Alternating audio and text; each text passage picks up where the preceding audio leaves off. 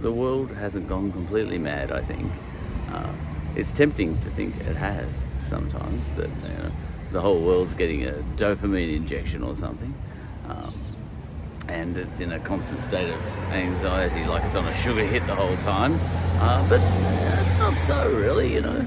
Um, most people are pretty laid back still. Um, I, I, think it's just the, the ones who are anxious are very noisy.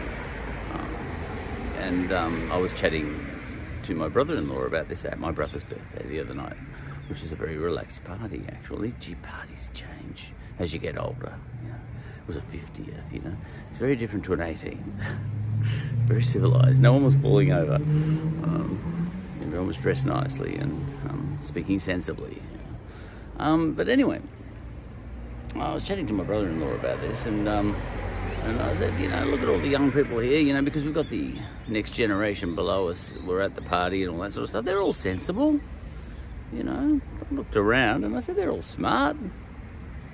Um, you know, you think, you know, you're inclined to think as an old person, an older person, um, that um, you're the only ones left who are sensible. Well, actually, I'm not sure that we are that generation that was sensible.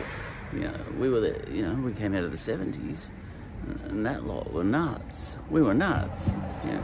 Um, all right, so, um, you know, maybe we've got a Michael J. Fox sort of situation going on here.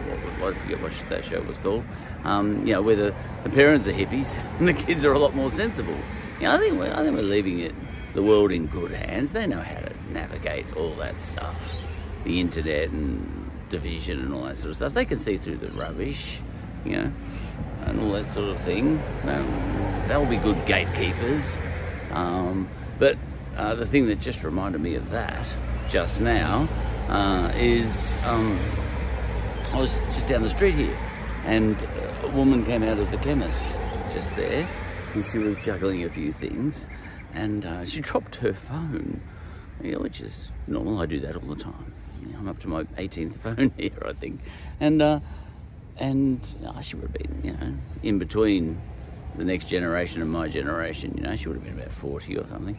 Anyway, she dropped her phone and went straight in the only puddle in the street down there. Yeah, there's only one puddle there. And um, the phone fell in that, and I picked it up quickly, you know, for th you know the one second rule. So just quickly picked it up, and I'm, I wiped it on this tracky top, you know, very quickly, just get the water off it. And um, she said, "How bad luck was that?"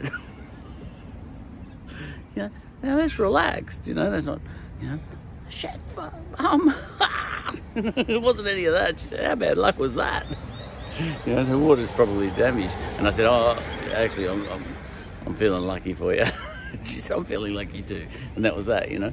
But that's pretty chilled, you know, like she didn't freak out because it dropped, she dropped her phone in the puddle, you know. Now it had to been the other way around, you know, because I just got this phone. Now I would have gone, chat mum. no, I wouldn't have always said, you know what I would have said? Uh-oh. that's, as, um, that's as passionate as I get. Anyway, look, I think the world is still okay. It hasn't all gone nuts. It's just the noisy ones on Twitter that are nuts, but just all around the streets and everything, most people are pretty cool. The world isn't over.